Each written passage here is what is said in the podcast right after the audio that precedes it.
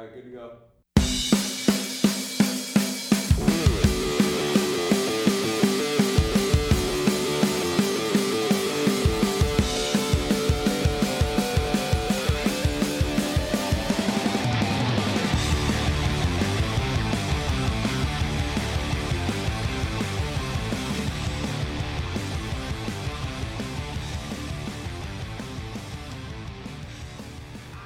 How's it going, everybody? Welcome to the Third Line Plug Sensecast. I am your host, Taylor Gibson. Joining me, as always, from the tropical metropolis of Calgary, Alberta, my co host, Tim Jancy. Tim, have you climatized yourself yet to the weather yet, bud? It was actually not too bad. Like, apparently, we missed the worst of it. Really? What's the weather there right now? Uh, it's hovering around freezing. Okay. Yeah, because when I last checked, it was minus 22. Okay. Yeah, we landed in a balmy minus three. Well, shit, son. could be worse. It could be like our buds and maple syrup shots. It's minus 50 in Saskatoon. Yeah, I heard, and apparently uh, Edmonton was colder than both poles. Yeah, well, you know, it is Edmonton after all. Yeah, colder than hell. Oh, yeah. So, Tim, before we go into talking about what we got to do tonight, uh, we got to give a shout out to Maple Syrup Shots because tonight is their final episode. And you were on their episode last week. Now, Yeah. I've been on their show a couple of times, and they've been great buds to us. And they've always been super supportive to us, so I just want to give them a shout out. Thank you so much for everything you guys have done to us. And go Sens. Yeah. I guess you won't have to make them tweet anything mean anymore. Oh no, I'll still do that, but you know, which I will always say that was Dave's idea. That's Dave's idea. That was his idea to come up with that. yeah, but uh, yeah, wish them luck in their future endeavors. For sure. So let's get right into it, Tim. Now, usually we would talk about our weeks and what we've been up to, but since this is our first episode of 2018, we, we got to do something a little bit different. Now, I brought it up to your attention today. Instead of doing our usual talk about our week, we should talk about 2017, both professionally and personally, because New Year's are always the best time to reflect. Uh huh. Yeah, can't can't argue with that. Yeah. So looking back at 2017, what are some stuff that you would talk about both professionally, personally, stuff like that?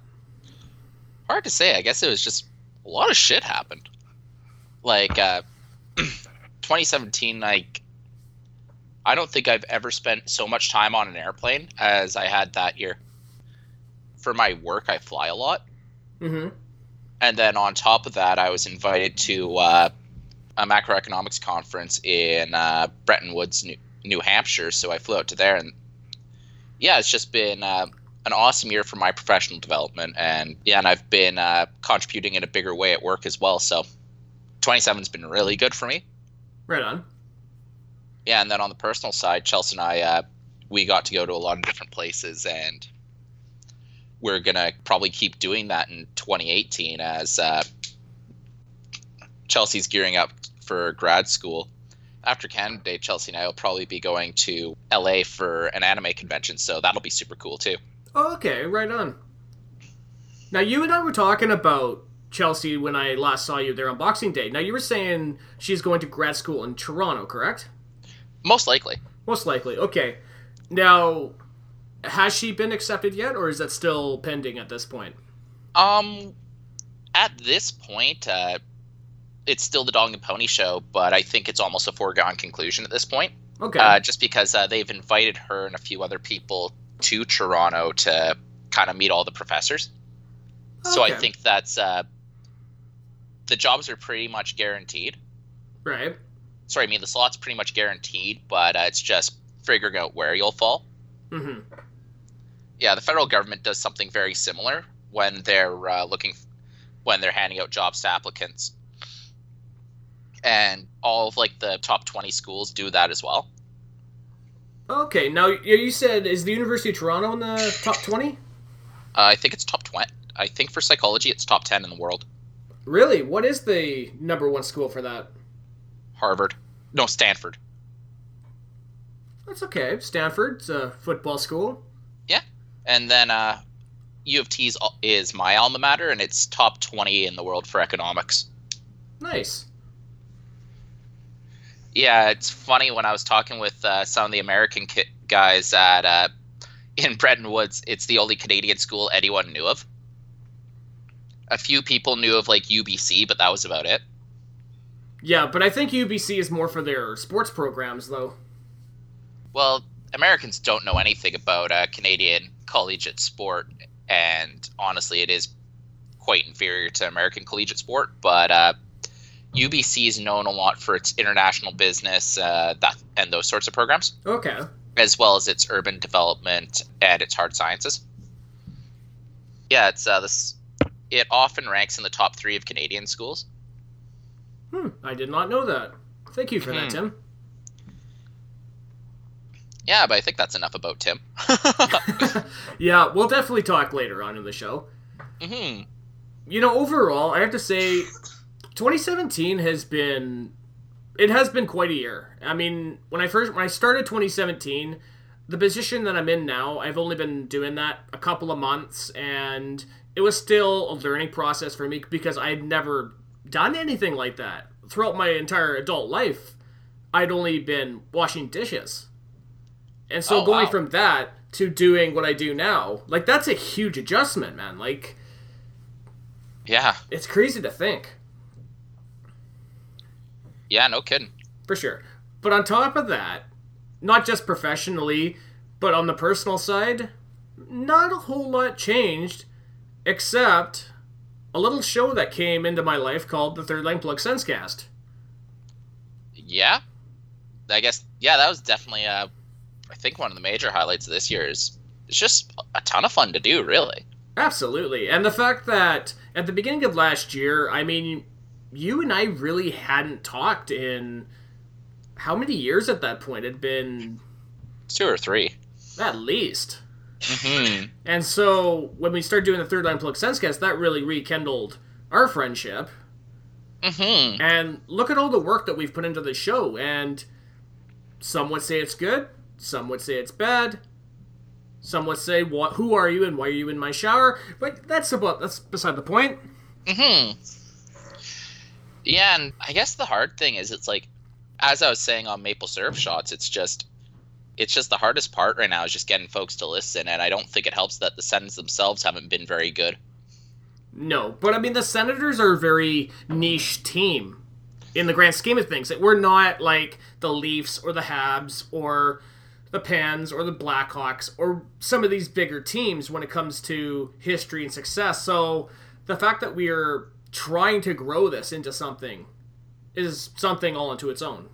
hmm I'm perfectly happy just keep on doing it, uh, coming up with new things, and then learn to market it as we go along. For sure. So now that it is 2018, Tim, what what kind of what kind of things are you expecting from this year? Whether stuff you would love to happen or stuff on of that nature. Well, I'm gonna be move, probably moving back to Toronto, so that'll be fun. Ah, behind enemy lines, huh? Yeah, and maybe I'll suck it up and start hanging out with the Red Scarf Union. Nice.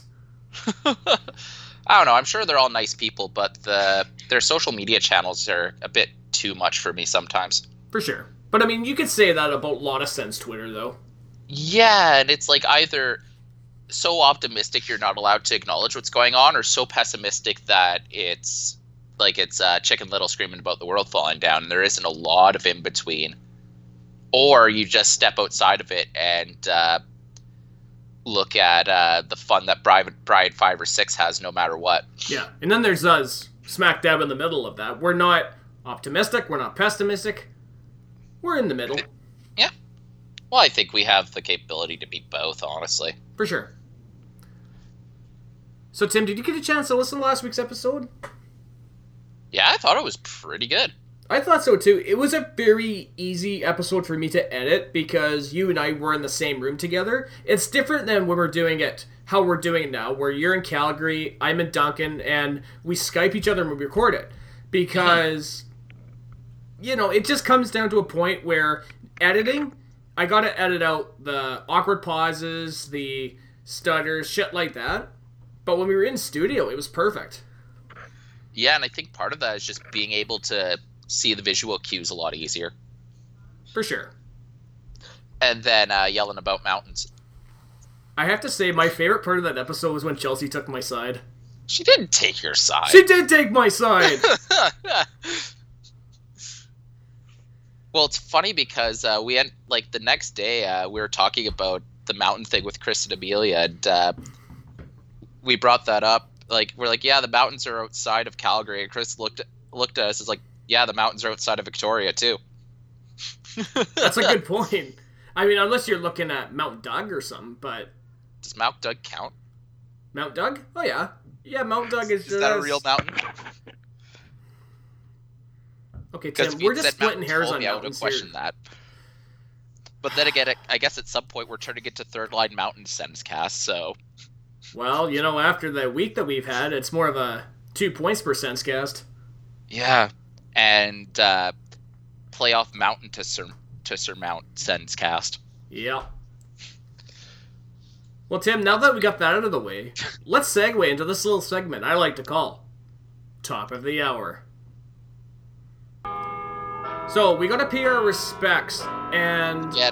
this is one that, like I've said in the past, I hate talking about deaths here on the show. And this one hit hard, especially for a lot of Toronto Maple Leafs fans, because if you went on Twitter and you read some of the stories about this gentleman, it really is something to marvel. Mm-hmm. And I know Steve Dangle put it best. He says that this fellow has the most use, not useless, worthless autograph of any Toronto Maple Leaf because he signed everything. Now, if you But, don't know what we're talking yeah, about, Tim, such an important player, though. for sure. Now, if you don't know what we're talking about, former Toronto Maple Leaf goalie Johnny Bower passed away at age 93 on Boxing Day. This guy's career was really amazing because he he started his career in the American Hockey League for the Cleveland Barons from 1945 to 1953 before joining the New York Rangers in 1953, where he bounced around from the Rangers and the American Hockey League until he joined the Maple Leafs full time in 1958, where he played until he retired in 1970. Bower finished his career with four Stanley Cups, two Vezinas, three Calder Cups, which is the American Hockey League Championship, and 250 career wins. And he's most noted for starting and popularizing the poke check.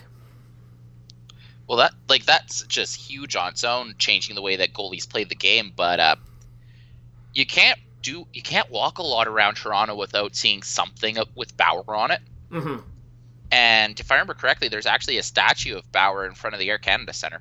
Yeah, isn't it the uh, Legends Row? Yes.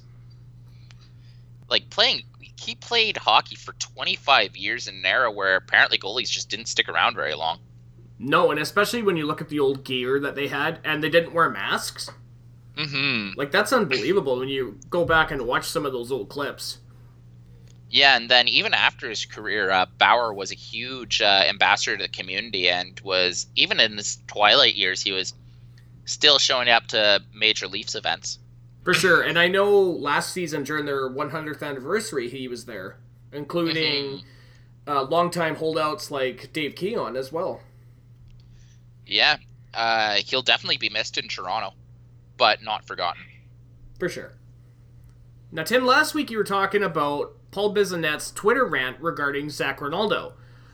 Well, Zack Rinaldo got suspended six games after he punched Samuel Girard of the Colorado Avalanche. I think we we did we talk about this last week? I can't really remember. Uh, we definitely we talked a lot about this. Yeah. Okay. Well, we talked about a lot about how it definitely was suspension worthy. Yeah, but I think we talked more about Bissonnette's Twitter rant than we did about Zack Rinaldo. Yeah. Well, we kind of got like the play was it was a gutless sucker punch. Yeah. I I'm not sure if six games is enough, but I guess it'll do. Should we go on to our next story, Tim? Yeah, it's always tough talking about the anything that the Department of Player Safety does. Just because I understand it is a bit of a tight balancing act, but sometimes I wonder if uh, they're slap if these penalties are big enough to really hit home that the NHL doesn't want this in the game. Oh, for sure. Now we go into our next story. Vancouver Canucks forward Alex Burmistrov retired from the NHL at age 26. Burmistrov was drafted 8th overall in the 2010 draft by the Atlanta Thrashers, where he spent five seasons with the Thrashers slash Jets franchise before he joined the Coyotes in 2016 and later joined the Canucks this past season. Burmistrov will join the KHL after he played two full KHL seasons in 2013-2014 and 2014-2015. Burmistrov was one of these guys who, and I think he also didn't help with a lot of these Russian guys where you see a lot of these Russian guys are either one of two. They either come over and they don't, and their game doesn't translate well, or they come over and they're money hungry. But from what I can tell, Burmistrov seemed like he was the former of the two. Yeah, Burmistrov was always a guy who uh, you heard scouts talk about his compete level and his hockey IQ, but uh, he could just never really get it together on the North American side. And like he bounced, like he could never really find a spot on the Jets. Uh, he barely cracked the Coyotes, and uh, he really wasn't doing much in Vancouver either. No, but I mean it's tough, right? When you come from playing on the big ice surface to coming over playing the NHL style of ice. Mm-hmm. Like that's and a the big competition transition. levels higher too. Yeah, and it doesn't help that a lot of these guys are much bigger too. Mm-hmm. Yeah, that's uh like it's just one of those things that uh Burmistrov seems like you hear a lot about him being a good guy, kind of soldier type player, but his game just didn't really translate. So and into I guess it's good for those sort of guys that there's a premier like there's another premier league on the other side of the ocean that plays European rules. For sure. Former Buffalo Sabres defenseman Mike Weber announced his retirement at the age of 30 after his recent knee injury he suffered turned out to be so severe that he was forced into retirement early. Ah, sucks when that sort of stuff happens. But it is what it is. Yeah. And uh, we know that all too well. Yep. Yeah, it sucks. Clark. man. Well, especially when you look at guys like Cam Neely too, who his knees, and even Bobby Orr, whose knees are so bad that like he was forced to retire early as well. Hmm. Yeah, it's once you get a major in, injury to a critical part of the body, it's you're almost pre- you're almost just done right then and there. Yeah, unless you're someone like Olli Jokinen or Marian Gaborik, where you can get injured so many times and your career continues. Yeah, or even Karlsson, who's somehow immune to some of the worst injuries imaginable. Yeah, but Karlsson's only suffered like two big injuries ever in his career. Yeah, but they're they've been catastrophic, right? Like a full MCL Oh, yeah. tear and losing half his foot, No, his uh, ankle. ankle. Yeah, they took a ch- huge chunk of the bone out of that sucker, though. I'm amazed that he didn't lose any speed. Yeah. Like it seems like Karlsson's going to be one of those guys who can bounce back from insane injuries as well.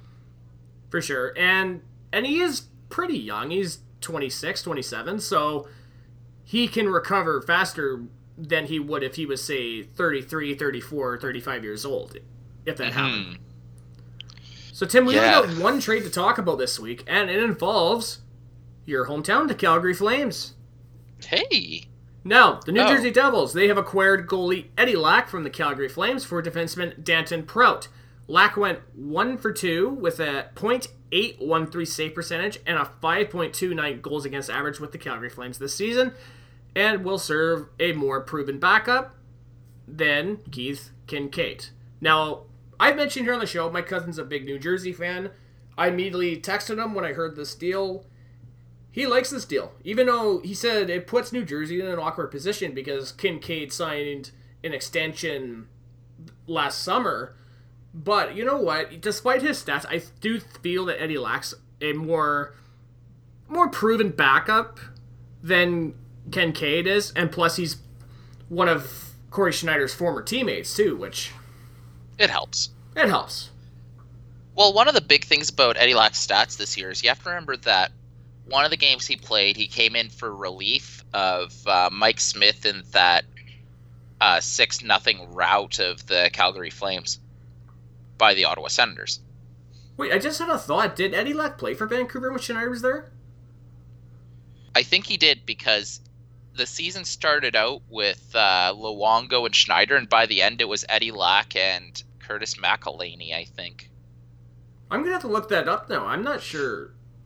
They were in the organization at the same time, but I'm not sure if they played together. Okay, I'll I'll look into that and just confirm that. Yeah, because oh, they might have played at the same time because it Luongo left first, right? No, Schneider did. Schneider left first. Okay, then Lack and Luongo played together. Oh, okay, okay, yeah, yeah, that makes more sense.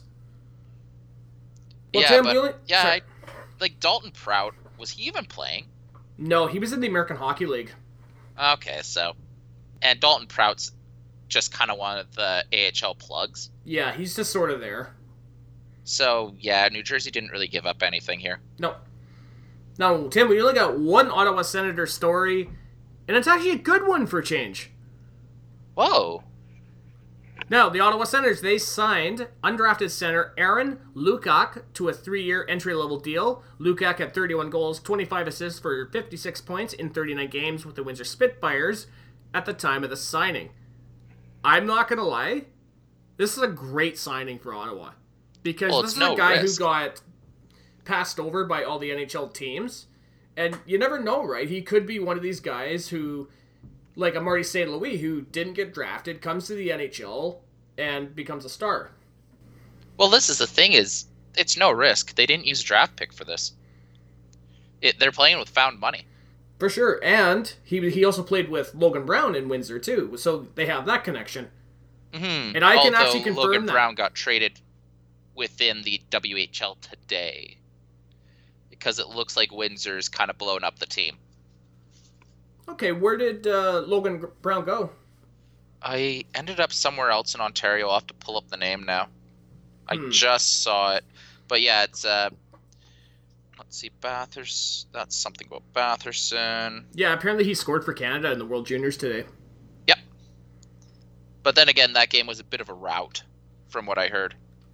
Unfortunately, I was at work, so I didn't get a chance to watch it. Yeah, we are just doing all the shopping around home to make sure everything was set up. Yeah, because Logan Brown should be good to play in the semifinals, right? I think so. Yeah, let's see. Logan Brown. Ah, where the hell is that trade? Uh, I'll look it up later. Okay. Well, Tim, I guess that wraps up top of the hour for this week, eh?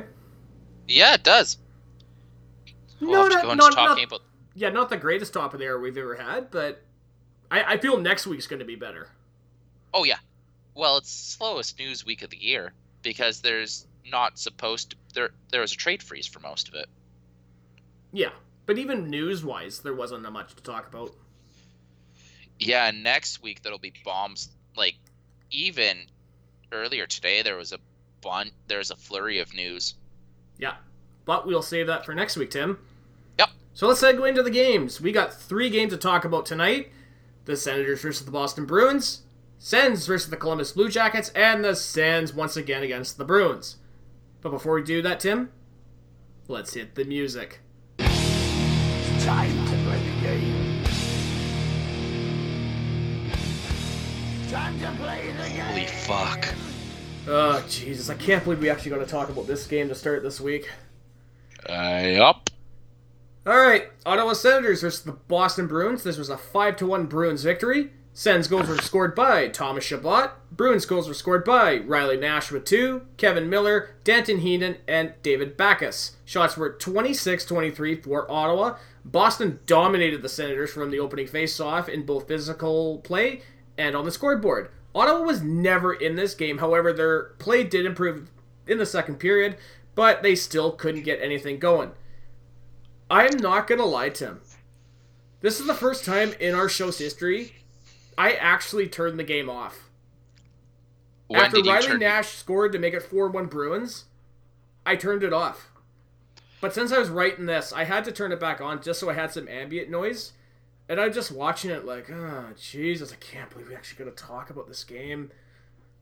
Yeah, I remember watching it like I turned it off at the at the end of the second, and I was just like, well, might as well go do something else. Yeah. To find some bright spots in the game, though, there were two. Uh, Thomas Chabot looked dynamite.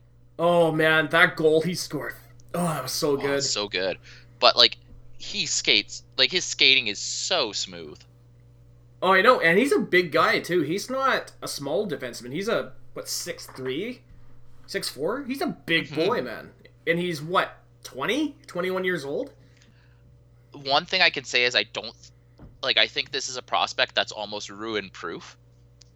Because uh, remember a few week like the past few weeks we've been noticing that it seemed like uh, Chabot was scared to fail. Yep. That seemed to be gone even in a game where the rest of the team is getting absolutely murdered. Yeah, but keep in mind though, Tim, we said the same thing about Cody Ceci too. And there's been games in this season where he's looked absolutely brilliant, and other games where you're just watching him like, why the fuck did we give him 23 minutes? Yeah. Well, I think the thing about Chabot is it's just it's not like Cody Ceci where it's flashes of brilliance. Thomas Chabot is cons- consistently electric. Yeah, but I still agree with what the coaches are doing by not rushing him. I like that they're giving him minutes to adjust to the NHL, which is what they should have done with Jared Cowen and what they should have done with Cody Ceci. hmm You, you can go on the list of the players we've talked about here on the show that they should have done, but they didn't do it with. Yeah, no kidding. Curtis Lazar. Yeah. Well, I even wonder about Curtis Lazar because apparently the hockey IQ wasn't there. Yeah, other than though, like Chabot, I was actually pleasantly surprised with uh, Filip Chlapik. Oh, absolutely. And I know that we we always gush about Thomas Chabot whenever he plays great. Filip Chlapik. Like, he was impressive in that game, and he's a quick little guy, too. Yeah, like he was pl- he played a considerable amount of minutes, but uh, like I guess he played somewhat sheltered minutes. Uh, him and Burrows were tied for him. Burrows and Nick Paul played the least, but in limited ice time, they both looked great. Yeah, he didn't look like he was scared to fail out there. He kind of had like a. No, I don't want to say like a Zibanejad thing to him because he did really look like Zibanejad out there. Yeah, kinda. Yeah, like he was definitely a power. Like he moves the puck quite well, and I remember uh, a few games ago when he was playing with on a line with Nick Paul and uh, Chris DiDomenico. They were actually flying all over the ice, and it was a, it was beautiful to watch. Craig Anderson played terribly. Like he didn't get much in the way of support, but he he had a sub 800 save percentage. Like that just wasn't that wasn't his night. Yeah, it's really, really sad watching him some nights with how poorly he plays. Yeah. So, Tim, and uh, Fredrik Claesson did something dumb. I was going to say, Tim, now, as you recall, I didn't put this in top of the hour because I felt we should talk about it here. That Freddie Claesson hit, which led to a scrap. Now, that's a stupid hit. I'm not to lie. That's a late hit. And I, I hate those kind of hits because Freddie Claesson is not known to play like that. No, and you have to wonder who put that sort of idea in his head, or was he just not thinking and playing stupid? I think it could be a bit of both, to be perfectly honest with you, because, and we've talked about here on the show that you've said he hasn't had a great season, so maybe he's trying to get something going to prove that, hey, I am worthy of being in the starting lineup. Yeah, who knows? But that was that was something else.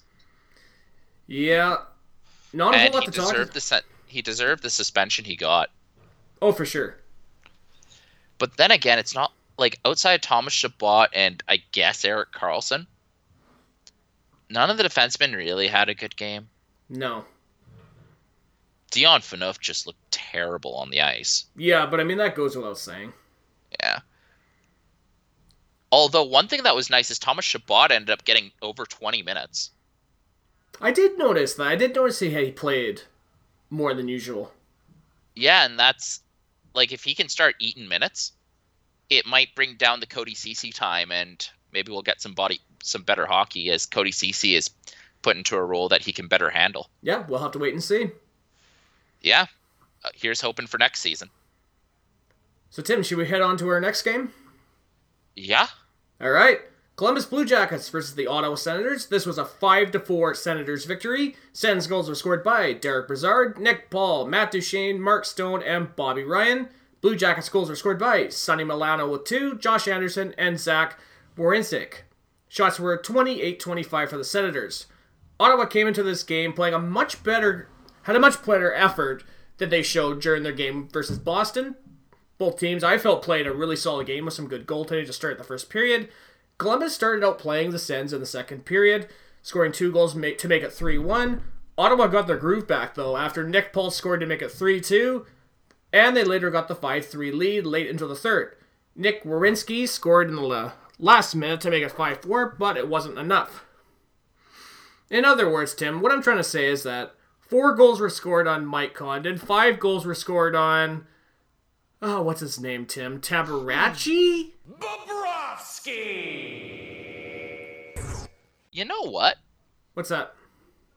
I harp on Johnny Oduya a lot, but I think this might be the best game he's played in an Ottawa Senators jersey. You know what's funny, Tim? I don't have that anywhere in my notes. You gotta, you gotta talk about this.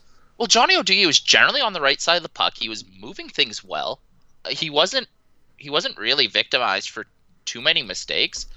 Uh, he did take two, two kind of dumb penalties, but okay, we're not asking in the world right now. Yeah, and then he he actually had a really nice setup on uh, Matt Duchene's goal as well. Oh, I know that was so nice. Yeah, so yeah, I harp on him a lot, but it like this is what Ottawa wanted from Johnny Oduya, and I think they got it by just rolling the minutes back a bit. So, Tim, notes wise, all I have really is all the goals that lead up to making it 5 4. And that starts with the Nick Paul goal, which. That's that hurts watching that, and I felt so bad for Sergei Bobrovsky because the puck, it clear he clearly tried to make a move to get the puck back to his defenseman, except it bounced off his stick and through his legs. Yeah. Now you can quote me here. I think that got into his head, and I think that's how Ottawa got back into this game. oh, beca- for sure, because like both goal like both goalies had played quite well up to that point. I know, and I know Feisty on Twitter tweeted out that the Sens won this game due to luck and bad goaltending. Now, do you feel that's accurate at all? No, because I felt like Ottawa like Ottawa actually showed up for once. Yeah, I was reading that and I'm thinking, no, no, Ottawa actually played a decent game, and that's why we got him back into it. Yeah, and uh, Columbus, like Columbus, was playing quite, and it wasn't like Columbus was playing poorly either. I No. thought Columbus played quite well. It was just Bobrovsky and Condon made quite a few mistakes. But this is like the second fluky goal in as many weeks that the Senators have gotten of that caliber. Like this is, this is remarkably like that Girardi goal. Yeah, the only difference though is that we actually won this game. Yeah, no kidding. Again, uh, I really like the play of uh, Filip Chlapik and uh, of Nick Paul. Yeah, I felt Nick Paul played a really decent game for what he was playing out there. Yeah, and uh, honestly, Nick Paul has the makings of a very good, uh, like bottom six forward. Yeah, because I think there's games where, you know, I sit here and I watch the games with Nick Paul, and the thing is, he's either pl- having a really good game or he's absolutely invisible out there. Hmm. And I think I think I've been noticing, like, I think he's just doing more, like, making more solid plays. And I think that's just going to come with more AHL experience. Yeah. Now you were talking about fluky goals. How about that Mark Stone move that made a four three? Yeah, that was weird. I know because I was watching that and I see him take a couple of whacks at it, and I'm like, okay, it's not going in. Oh, oh my god, they actually scored. Yeah, like as bad as the Senators have been, they've also been brutally unlucky. Yeah, whether it's bad goaltending, injuries, ownership problems. Ownership. yeah, and a lot of it is just uh, they've been bitten by the PDO demon. Yeah, I think that's really the making of management, though. I really don't feel that we should take on any more those personal tryouts. No, sorry, I said PDO, not PTO. Oh, okay. Sorry, Tim. I misheard you there. PDO is just pure luck. Oh, okay. I was just like, yeah, I know that we got a couple of PTOs on this team, Tim, but I don't think they're entirely the problem. No, no, no. Like between, I don't want to say key injuries, but important injuries and uh, just bad luck and a rash of bad goaltending. Mm-hmm. Like this has just been a brutal season for the Senators, Yeah. and it was nice to see something go right for them. Yeah. And then Ottawa fucked it up. I think we talked about this game already, Tay. Oh no, we we talked about the first game against the Bruins. This is the second. Oh, And you know what, Oh. Tim? I did not think that we could get any worse than that game. But this fucking game, oh my god. Bruins versus Senators. This was a 5 to nothing Bruins victory. Bruins goals were scored by Ryan Spooner with two, David Krejci, Noel, Noel Acciari, and Patrice Bergeron. I like Patrice Bergeron. Good guy. Yeah. Shots were 34-25 for the Boston Bruins. Not gonna lie, I really I didn't watch the whole game because I was at my grandmother's having dinner. However, I did watch up until the Bruins made it three nothing, and I'm just like, fuck it. Ah, great, Canada Denmark's on. I'm gonna watch this instead. well, you knew once it got to three nothing, Ottawa w- wasn't coming back. I know, and I mean, fuck, they didn't even show up. They did. Yeah, they no lacked kidding. energy. They lacked aggression, and it seemed like an overall game plan.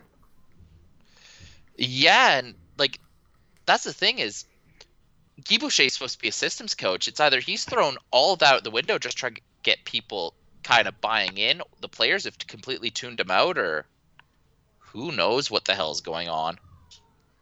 Yeah, I don't know. Like, I mean, I don't want to say I was embarrassed, but I can't think of anything better than that. Yeah, and then Ottawa. It didn't help that Ottawa took they they got on the penalty carousel early and often. I know, like, I feel bad for people who actually drove out there, and it was snowing in Ottawa, if I'm not Yeah. mistaken. You know, it's snowing, it's minus 20, and they lose 5 nothing. No wonder that fan threw his jersey on the ice after the Bruins went, went up 5 nothing. Yeah, I would too. I know. However, we're not like that one Oilers fan when he did it because his phone and his wallet were in his pocket. Oh, we think before we do. Like this is the only game that I can say that none of Ottawa's top players really showed up. No. Like even Mark Stone had a pretty bad game. Dion Phaneuf was terrible. Hey, at least Canada's best player showed up that game. Yeah, and then the sh- the few shots that Ottawa did get, they were just coming from dumb zones on the ice. I gotta ask Tim, did you watch the Canada US game at New Era Stadium? No, I didn't, but I heard it was really cool to watch. Yeah, and now obviously because I was outside a few weeks back watching hockey games, to have it snowing on the ice. Now, it, obviously, it wasn't snowing as hard in Ottawa when I was there than it was in Buffalo. And I was telling my boss there today, I was like, it's difficult playing hockey on a sheet of ice when there's what five, six inches of snow on the ice. Well, it's just hard to skate through. Yeah, it Like- makes it also makes the puck heavy too. Well, like I remember I used to skate on the canal, and uh, if the canal wasn't shoveled, good luck. I know it's ridiculous. Because like the snow gets under your blades, and then you lose you lose the Traction. water friction that allows you to move. Oh god, it's brutal. Yeah, I guess looking for bright spots, uh, Chlapik and Dzingel looked pretty good, Okay. but other than that, meh. And uh, Mark Stone came out after the game, and uh, he had some pretty choice words. I saw that. I saw. I know. I didn't hear or read about it, but no. Am I under the understanding you did though? Yeah, he basically came out said they're playing dumb. Like he used the word they're playing stupid. And it's hard to win when your top like your top guys aren't coming out. The problems start at the top and they trickle down. Like it was a scathing indictment from uh, Mark Stone. Yeah, because it's one thing when somebody like Mike Condon comes out and says this. When one of your top players comes out and says it, you know something has to change in Ottawa. Mm-hmm. And it's interesting because a lot of people think that Mark Stone might, like, if Erik Karlsson were to give up the captis, the capticity, the captain, Mark Cap- Stone, captaincy? yeah, Mark Stone would be the. A lot of people think is the obvious next choice. You know what? I would be absolutely okay with that. Yeah, like Mark Stone has apparently really stepped into a leadership room role both inside and outside of the organization. I think more so now because Kyle Turris isn't there anymore. and I think that well, it's just it's amazing just how much this te- like this team has changed without uh, Kyle Turris around, and maybe having Mark Stone just pick up some of the community slack will help things out a bit. Or at least I hope it will. Yeah, I hope so too. Yeah, because Mark Stone seems like a guy that both the Sens can easily market and a really likable and really down to earth player. And yeah, I just I want something to change, but I think we have. I hate saying it, but I think it's about time to just kind of face the truth. The Ottawa Senators aren't making the playoffs this year. No, because after they lost to the Bruins, that put us 16 points behind the Bruins for the third spot in our division. Yeah, and I think it's also 16 points back for the last wild card, maybe more. Like it's the Senators are well, they played themselves out of a playoff spot. Yep. Now, Tim, before we go into our close, something we didn't talk about last week were the Mike Hoffman trade rumors. Now, there have been rumors that Mike Hoffman could be sent to the St. Louis Blues. I've heard rumors with the Edmonton Oilers. Now, with the struggles of the Ottawa Senators, do you think Mike trading Mike Hoffman is the solution? Because I, I don't feel it is. No, and I think the big thing is uh like scoring wingers like that are just if you trade them now, you have to draft you're to have to draft another Mike Hoffman. And teams are looking to pick Hoffman up on 80 cents on the dollar. So talking about maybe a, a prospect and a pick. So you're trading a sort certif like a bona fide incredible goal scorer for the chance at a goal scorer. And Hoffman's not a, an old guy either, so I think he's someone you can have to stick around through a retooling. And I think that's what the Ottawa Senators need is they need to flush out the bad contracts, retool a bit, and they're probably good to go. Yeah, and that's what I've been saying this whole time. Because, and I agree, I can't remember who tweeted this out. And they were talking about, you know, you could blame the coaches all you want, but at the end of the day, you got to look at your core players. Because how many coaches have we gone through since 2007? Uh, we've gone through six in ten years. Yeah, we've gone through six coaches in 10 years, and you look at our core, okay, well, now coaching has obviously been a bit of an issue in Ottawa, but you also got to look at your core guys who are not giving 100% every night, or what it seems to be, what it appears to be out there. Although the hard thing is, is I don't even want to point the finger at Bobby Ryan anymore because it looks like he's one of the only guys that's actually giving a damn. Yeah, Bobby Ryan showed up in these games that we were talking about tonight. Yeah, like, well, Dion Phaneuf has to go. I've Yeah. heard he's okay in the room, but he's not an NHL defenseman. No, but it's tough moving that contract, That unless we. Uh, how would we do? How would we have to do this? We would have to at least. We'd have to eat salary, and I yeah, don't think Eugene eat some of Melnyk can afford that. and because what does he have left? Two years, three years Ah, at that. let's look at that. Yeah, let's look at our boy Dion. Uh, enough, enough, enough. Yeah, like, and he's at at seven million. That's That's tough, man. that's tough. I mean, yeah, we would have to eat some salary. I mean, you can get rid of guys like Burrows. I don't know who would take them. Allegedly, there's been interest in both Burrows and Oduya. Although Oduya, luckily enough, is he was signed in a low risk way. Yeah, but even that though, we've been incredibly critical of him this past season. hmm So I think Oduya gets traded at the is easily traded at the deadline Yeah, to a team that needs veteran depth. Yeah, but I So recall that's when not a problem. yeah, well, when we were talking about during our was it 17 days of free agency last summer, we talked about Johnny Oduya and we said we see him playing for the Senators up until the trade deadline and then he's dealt and then someone like Chabot gets brought up. Yeah, something like that. But yeah, that's uh yeah, I think he gets dealt just because the Ottawa Senators aren't making it. Um oh, we're stuck with Dion for three more years after this one. Oh, Jesus. But hey, his base salary goes down. It'll be five and a half million next year Well, like, I guess that's okay. for if you're Eugene Melnyk. Yep. It doesn't do anything about the seven million dollar cap hit.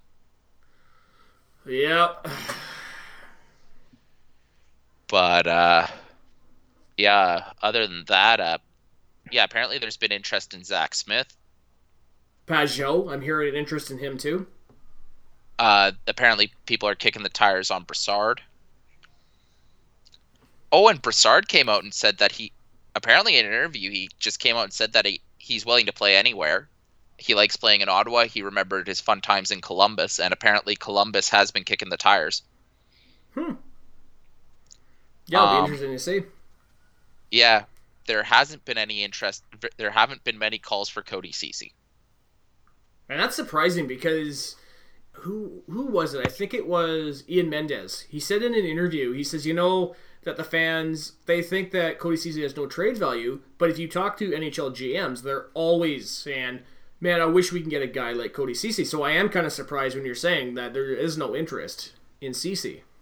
Well, what has probably happened is pro scouts have come to the Ottawa Senators fire sale and saw Cody Ceci play 25 minutes of terrible hockey. Yeah. Like that's a very like uh, people have said they have called it Ceci got cowaned. Yeah. It's tough, man. Like, yeah, feel bad for the guy, but Yeah, I didn't honestly see guys like Brassard or Pageau being dealt until maybe a few years down the road when guys like Colin White and Logan Brown and these guys are developed enough where they can step into the NHL. yeah, and I I can see even Pageau sticking around because he's not making bad money for uh, a third line center. Uh, apparently, there's been interest in uh, Nate Thompson as well. Oh, and there's been interest for Burrows of all people. Sold. Sold. Like if Ottawa can clear out those terrible contracts, then maybe like there's some success to be had. Mm-hmm. because like there's a lot of young guys who I think are ro- roster ready, like uh, Logan Brown, Filip Chlapik, uh, Colin White, Chabot. Chabot, even Chris DiDomenico. Yeah, but Dido's not exactly a, a young guy on the team, though. He's, what, 27, 28? He's 27, 28, but he's I think he's he could probably play a consistent NHL shift and he wouldn't look bad doing it. Yeah, if it's in a bottom six capacity, then I'm happy. Yeah, and he can even slide up into the top six if necessary. Yeah. Like he does it better than uh, Nate Thompson or Tom Pyatt can. Fair enough.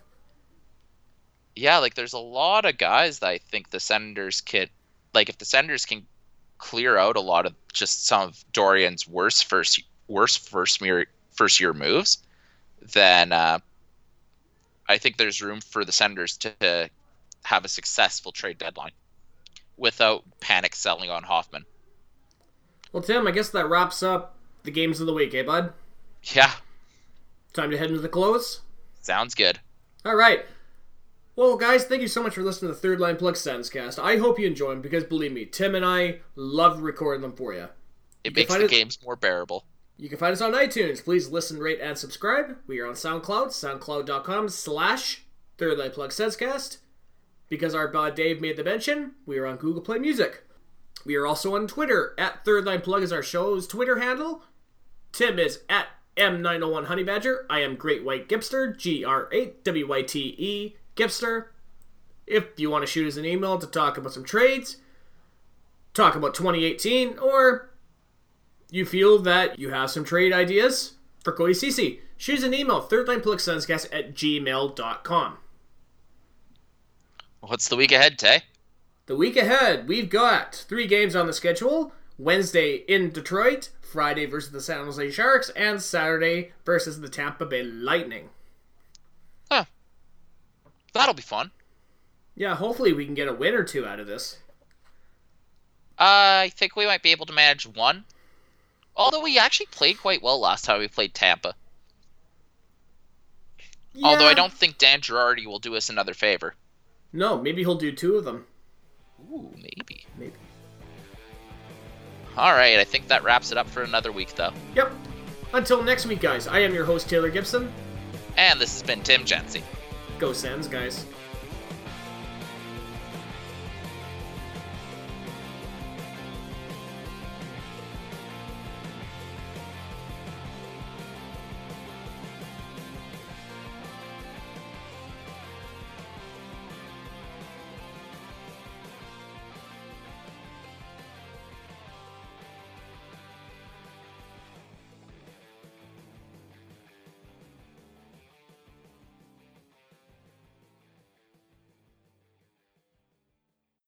So long, my time here is up. They're going home.